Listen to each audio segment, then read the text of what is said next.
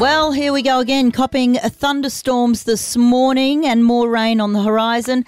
We've got uh, Seven News meteorologist Tony Auden. Good morning, Tony. Good morning, guys. Here we go again. What can you tell us about these electrical storms this morning? Well, we're looking at one of the most unstable days of the year, so plenty of storms have taken off overnight. We've seen some pretty rare giant hail over the Darling Downs overnight. We normally don't see that overnight, so it's just showing how unstable conditions are.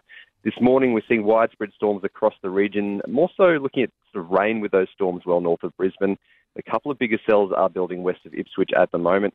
Warnings current right across the region, and they are expected to last through the day. So it could go one of two ways. I reckon there's a chance that it could spread out. We see a few hours of heavy rain.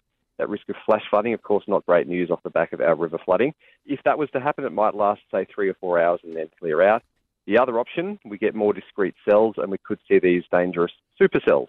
If that was the case, then we'd see pockets of heavy rain, but damaging winds and even giant hail, but that would only affect a couple of suburbs or a couple of towns before moving through in, say, an hour or so. Either way, dangerous conditions. We'll need to keep an eye on warnings and not great for the cleanup, but I'll just re-emphasise this isn't the same scale as the flooding event we've had.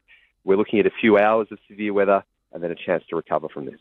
Well, earlier you said we don't normally see this. So why are we seeing this? Well, we've got a bit of instability, some cold air lingering from that same weather system from before has joined a new upper low, if you like, over New South Wales. We've got that bit of instability, sky high humidity, also helped by evaporating floodwater. All of that is combining for some late season storms.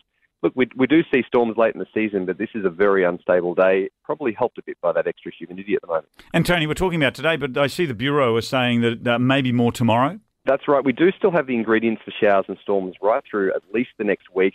The current modelling does have it settling down a little bit, though. So uh, I'll play down the severity for Friday, Saturday, and Sunday. It looks like a bit of an increase again into next week, but we will have at least patchy wet weather right through the next week. Another day of taking a deep breath. Tony Auden, Seven News meteorologist. Thanks so much for your time, Tony. Thanks for having me, guys. Please, everyone, just keep an eye on the skies and those warnings as we go through the day. Laurel, Gary, and Mark. Classic Hits 4KQ.